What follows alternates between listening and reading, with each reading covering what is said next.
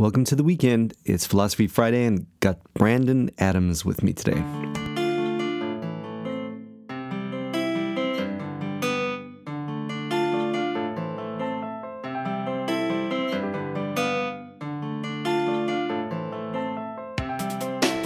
Brandon, good to finally be speaking to you.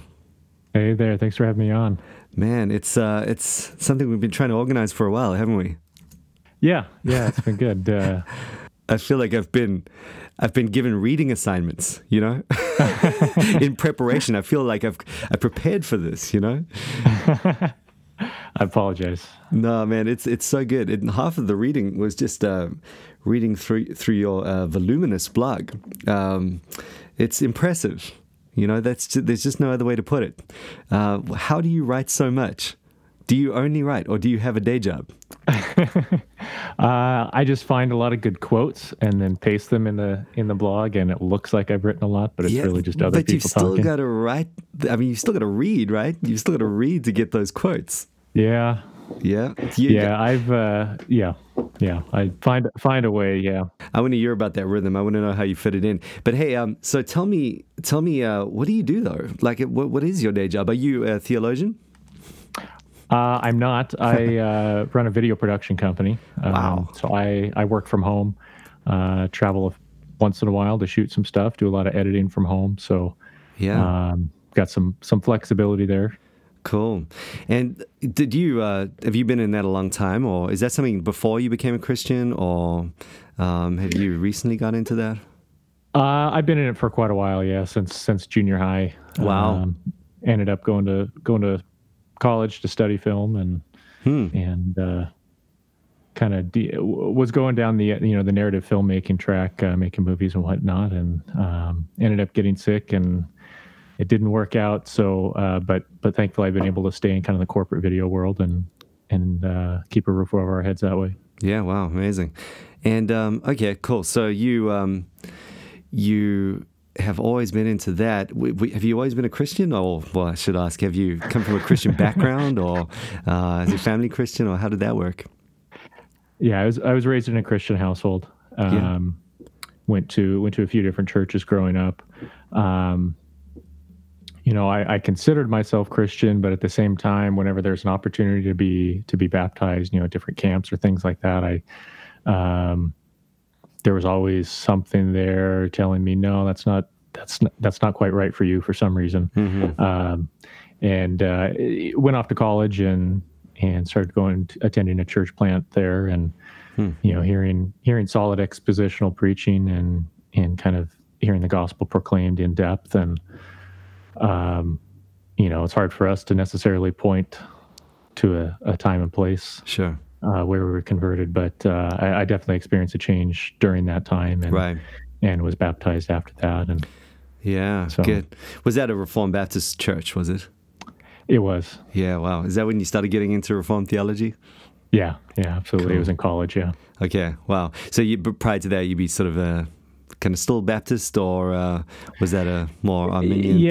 thing? I I I I hadn't really studied much theology at all. Right. Um, kind of grew up in sort of a non-denominational community church, um, so I I wouldn't wouldn't really know what I would call myself prior to that. Uh, just your kind of typical American evangelical. Yeah, totally. All right, so you got into Reformed Baptist theology, everything changed, and um, and the rest is history. Well, it's good to know just a little bit of your story because, um, man, you're like the dark horse of the 1689 world. You're like, uh, I, I, remember hearing about you. Um, Jim Renihan used to come down to New Zealand sort of every year, and oh, okay. Yeah, he just um, I think it was probably actually now that now that I'm thinking about it, when uh, the 1689 federalism thing started to find its first light on the internet.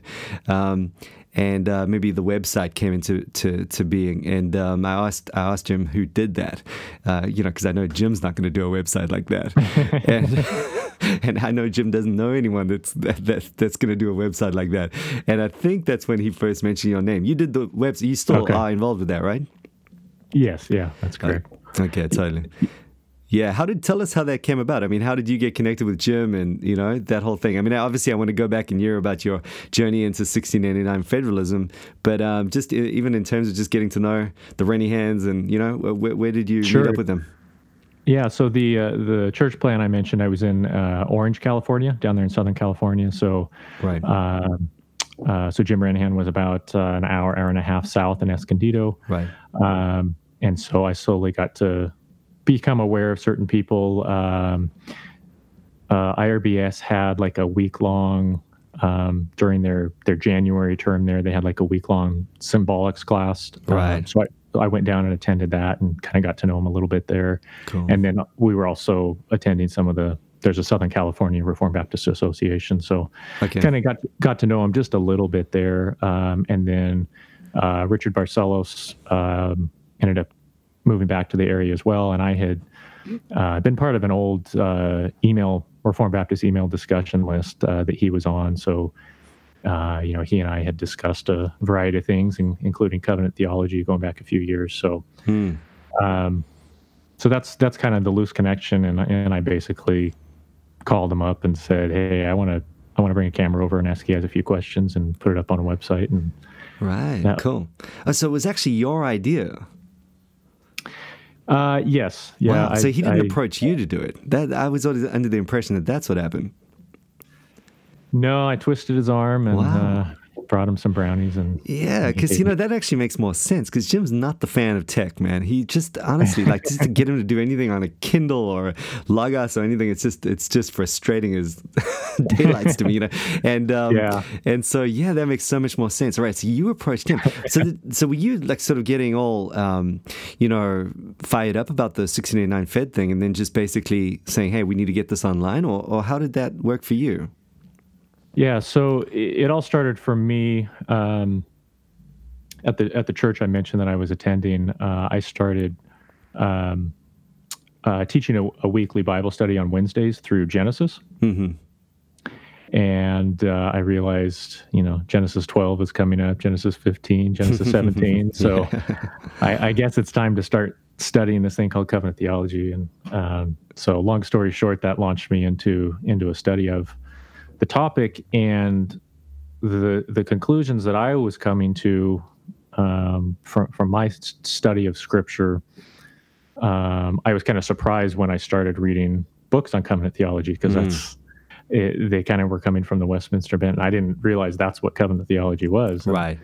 That's that's not quite what I held, and so you know was trying to learn as best I could, and and most of the most of the Baptist guys I were I was asking um, were giving me a very different answer from from what I was finding. And right. long long story short, kind of through that email list I mentioned, um, was pointed towards towards Owen and some of these older guys, and kind of realized that there was an older perspective here that that mm. people just weren't aware of. So, so at that time, um, sorry to, to, put in there, but um, at that time, no. so what Jim had uh, put his um, um, Adam to uh, what was it, Adam to Christ by Nehemiah Cox and Owen. That that had already come out that had um, I can't remember the time frame there. I, yes, it had already come out, but like before uh, Pascal's uh, book, or yes, right, yes, um, yeah. The, I think Pascal's book came out like very, very shortly before we did the website. I think. Right. Okay, I see. So that was that was down the track a little or, bit. Yeah.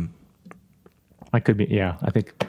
Anyways, yeah. So I was pointed to that material, and yeah, and uh, I my my motivation on the website was just to provide resources for people like myself who were right. trying to trying to stumble through this and and just it, it, was it was very difficult trying to sort through the conflicting views that I was getting. Yeah. Um, so I just wanted to create um, a resource that provided um, an explanation from one consistent perspective Right. Uh, people could go and compare that with, with others if they wanted, but at least help them sort through the weeds and say, you know, here's a particular view. Mm-hmm. Um, and, my motivation wasn't primarily historical. Um, it mm. was my motivation was for me trying to understand scripture. It's trying to and, get it, yeah. Yeah. And when I realized that kind of the direction I was I was going uh, was was where historically Baptist had had wound up or had started. Um, that was just a great encouragement. It's Pretty and, exciting, yeah. Totally. And and and a, and a, good resource then to pull from and and use uh, for the website. So yeah, okay, interesting, very good. And um, you know the the whole thing. I mean. The, it seems like you're well actually you know what we, i'm actually going to drop this episode we're going to do two if that's okay with you just kind of one extended conversation but i'll drop this episode on philosophy friday and um, and so I, I figured we'd do your story a little bit and then also just kind of i want to figure out where uh, reformed libertarian fits into this picture uh, all right. It's a you know. It's a decent, uh, it, yeah. yeah. Philosophy Friday thing. Um, so yeah, tell, tell us the timeline on that one. When did you start getting into that? How did that all work? Um, I grew up in Idaho. So yeah. for those of you uh, not from the states, um, you know, Idaho's a, a very conservative, uh, libertarian-leaning place to grow up. Uh, and so I, I, had kind of that influence growing up, but then specifically in high school, my my economics teacher, uh, history teacher was a was a libertarian, so kind of got us pointing that direction. And then right. went off to college and started studying it more, and all my friends from high school did the same, and so we we were kind of introduced to the whole libertarian thing there. Mm-hmm. Um, and so I was I was pretty interested in, in college, um, but uh, you know as I became a Christian and was introduced to Reformed theology, that really took over my interest. Um, so was was kind of put the the political philosophy on hold for a bit. Mm-hmm. Um, was still pursuing it, but you know, I was really trying to pursue it biblically, mm-hmm. and I was I was hitting some roadblocks there. I just I was not finding answers. Um, hmm. So so I just I just kind of put it aside hmm. and started studying theology more, and and especially covenant theology. Um, hmm. Around that time, that came up, and I just kind of devoted all my attention to that.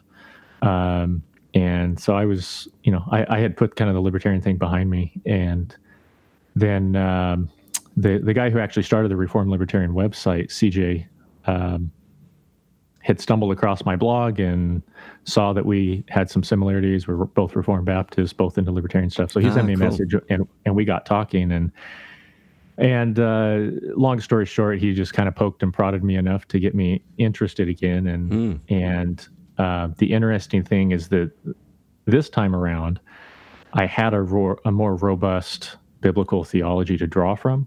Right. Uh, I had that that covenant theology foundation to then start looking at uh, political philosophy through a slightly different lens. Uh, um, I just had a better framework to yeah. ask the questions. Very cool. Hey, so um, maybe let me stop you right there. I mean, give us a yeah, quick, yeah. Um, quick summary. What is libertarianism? What is reformed libertarianism? And maybe the big question there is how, how do you feel that that covenant theology has helped you? Yeah. So libertarianism is um, it's not a whole worldview. Right. It's very specifically just addressing one part of a worldview, and that is um, what is what is the just or morally acceptable use of force. Right. Right. So so government at its basic level uh, is force, hmm. uh, and so you know that that's what separates separates it from any other organization hmm. is that it, it uses force. Right. And so the, the question of political philosophy is what is just use of force? The libertarian answer is what's known as the non aggression principle. Mm-hmm.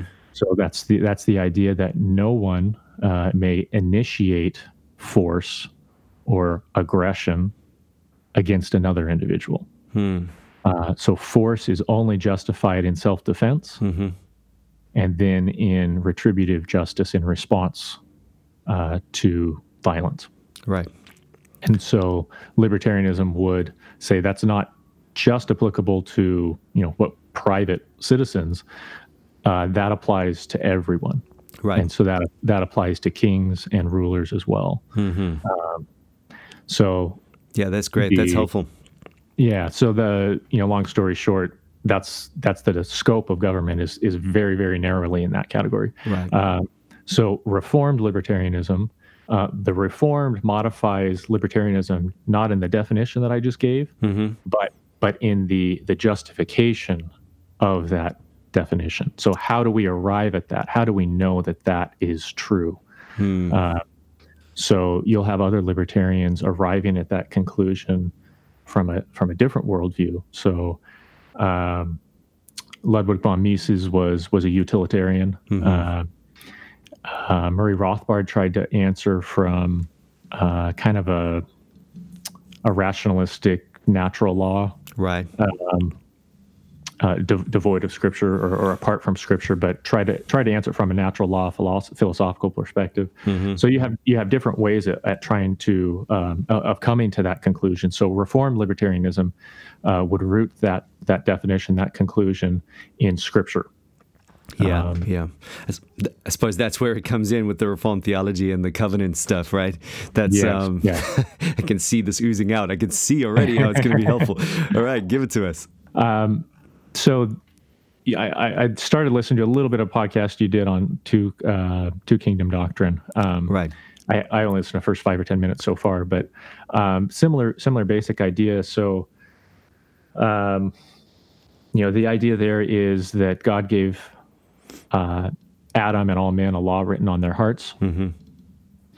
Um, and he gave them a reward of of possibly entering eternal life upon complete perfect obedience to that. And and that was uh, forfeited right? Adam sinned and that was forfeited. Mm-hmm. but the moral moral law remains. It, it remains binding um, even, even as God is long suffering towards us awaiting the final judgment. The the moral law continues to bind all people. Mm-hmm. um, the, the question there is so as you start to wrestle with uh, some of the historic views, like the Westminster guys, um, they would argue at this point that that moral law um, contains not just "you shall not murder," "you shall not uh, steal," "you shall not commit adultery," "you shall not uh, worship false idols," mm-hmm. but it also includes the punishment for that. Right. So, um, putting idolaters to death that punishment itself is part of the moral law that applies for all time. Mm-hmm. Um, and so that's kind of the the foil, I guess, against uh, which I was working. Mm. Um, you know, what's what's wrong with that view, and and you know, in line with your podcast here, I my conclusion was that their their basic mistake there is that uh, the Mosaic covenant was um, a covenant of grace, mm-hmm. and that uh, the nation of Israel was basically um, they would divide it into church and state. Um, mm-hmm. I'm getting a little long winded here, but no, no, good. That's perfect. Um, yeah. They would say the church part of Israel applies to the church today, and the state part of Israel applies to the state today, mm-hmm. Um, with a little bit of wiggle room on the degree of punishment. Right. Um, and theonomists today kind of have the they're slightly different, but they have a similar approach. Sure. Yeah. Um, and part of part of the problem there at root is that um, they theonomists today see punishment as part of every covenant. Mm-hmm.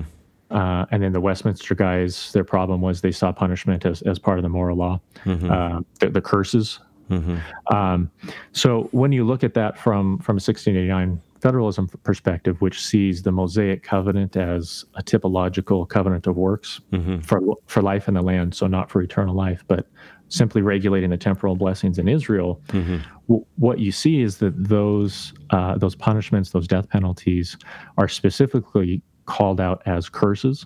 Yeah, and so we would see that as, as typological curses that were part of the Mosaic covenant, not simply part of the Mosaic law. Mm-hmm. So, so the the the idea that um, man should be punished by fellow man yeah. uh, with with death for violating uh, the mo- the moral law that was actually a positive law. Yes. Right. So the distinction between moral and positive. Mm-hmm. Moral reflects God's nature and applies to all image bearers at all times. Mm-hmm. Uh, positive law is something that God institutes for a specific time. Circumcision was for a time, uh, baptism is for a time and a place. Mm-hmm. Um, and so th- that the death penalty in Israel was a positive law, and it, it was specifically a, a, covenant curse, according to uh, following the principle in Leviticus 18:5. Right, the one who obeys my law shall mm-hmm. live, mm-hmm. Uh, mm-hmm. meaning, meaning, the one who doesn't shall die. Yeah. Um, and that's actually interestingly that's kind of how augustine looked at it when he commented on galatians 3 there um, right right right yeah but uh, so so that gave me a, a, a lens through which to understand uh, these punishments in Israel and how they relate today. So they are mm-hmm. typological mm. of the final judgment, mm-hmm.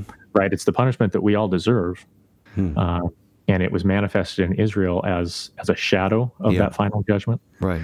Um, but that's been done away, and and so the what we would when you get into political philosophy from a reform perspective, they talk a lot about general equity. Yes. So Westminster guys would say, well, the, the general equity of these of these punishments for Israel was that some kind of punishment is is due, but we're at liberty to kind of decide the degree of punishment. Yeah.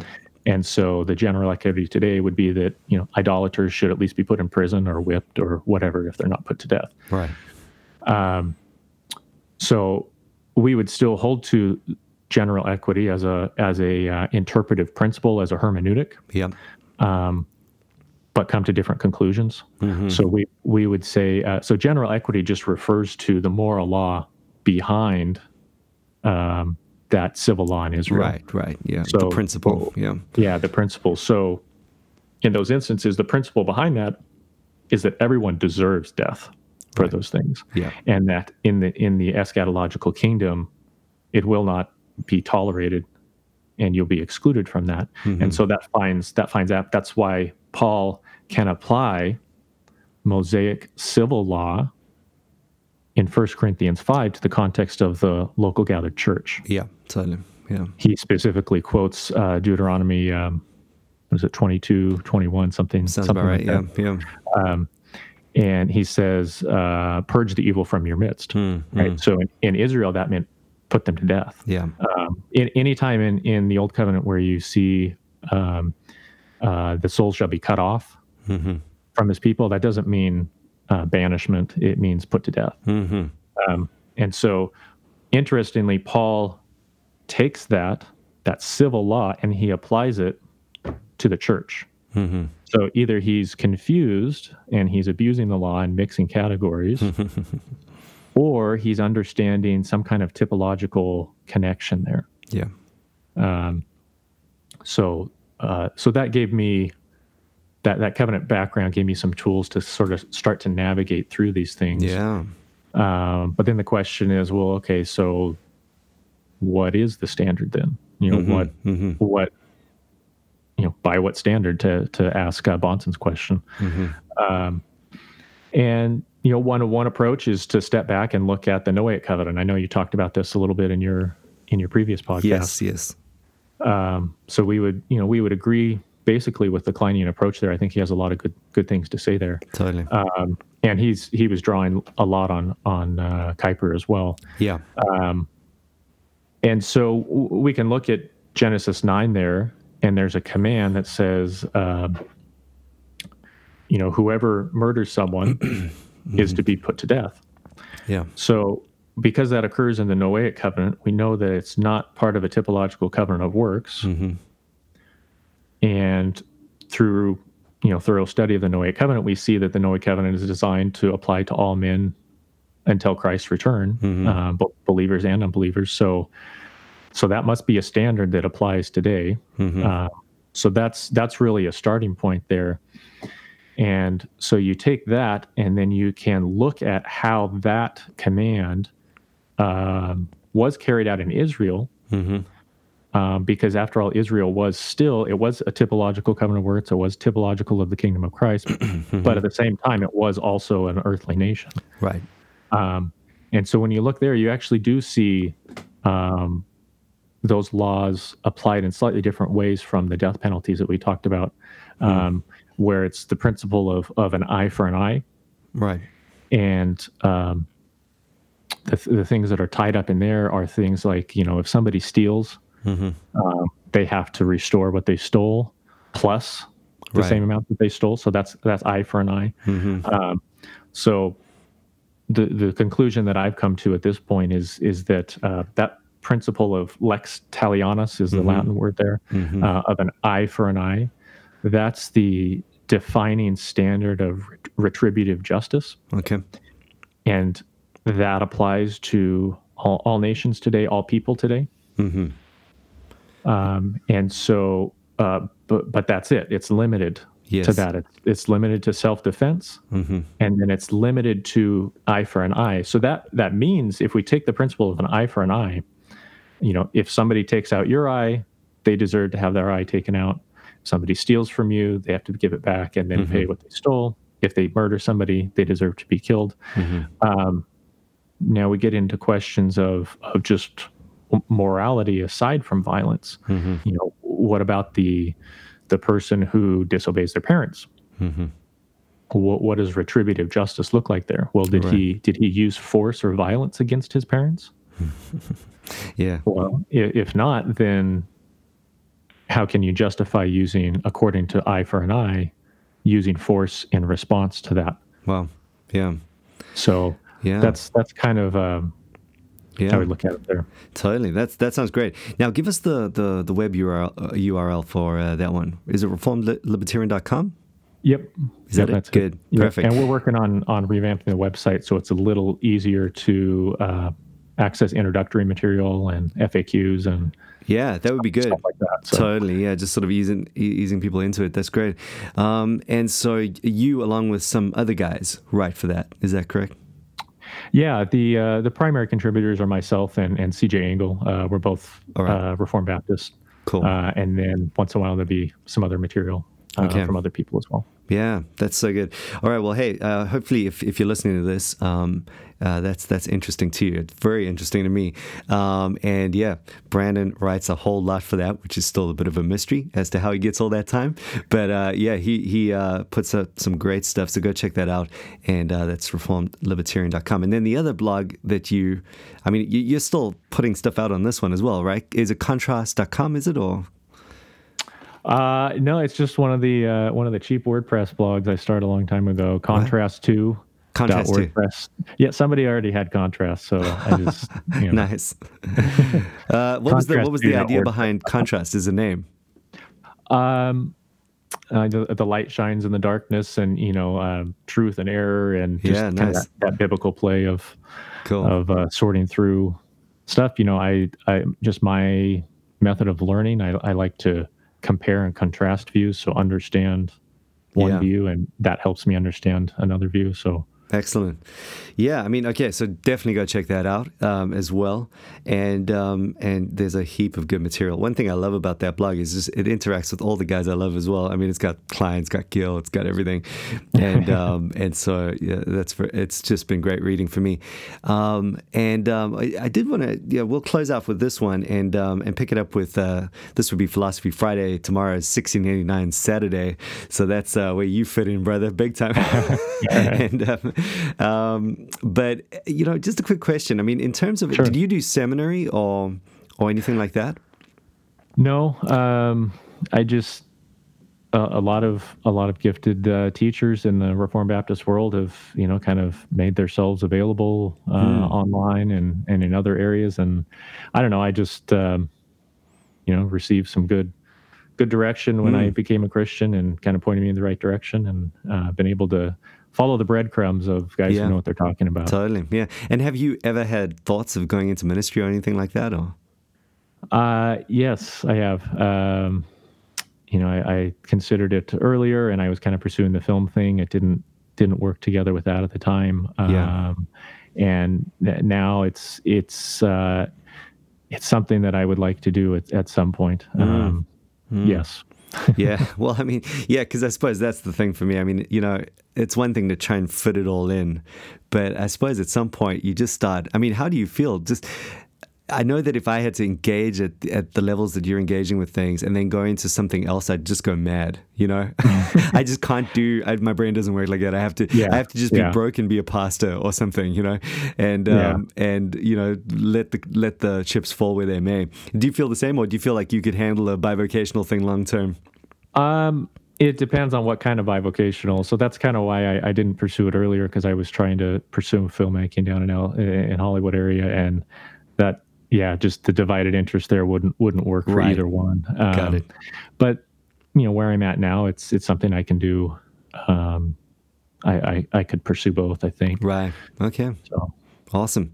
Cool. Well, hey, let's uh, drop it there, and um, we'll pick it up tomorrow with 1689 Saturday. Thanks a million, Brandon. No, thank you.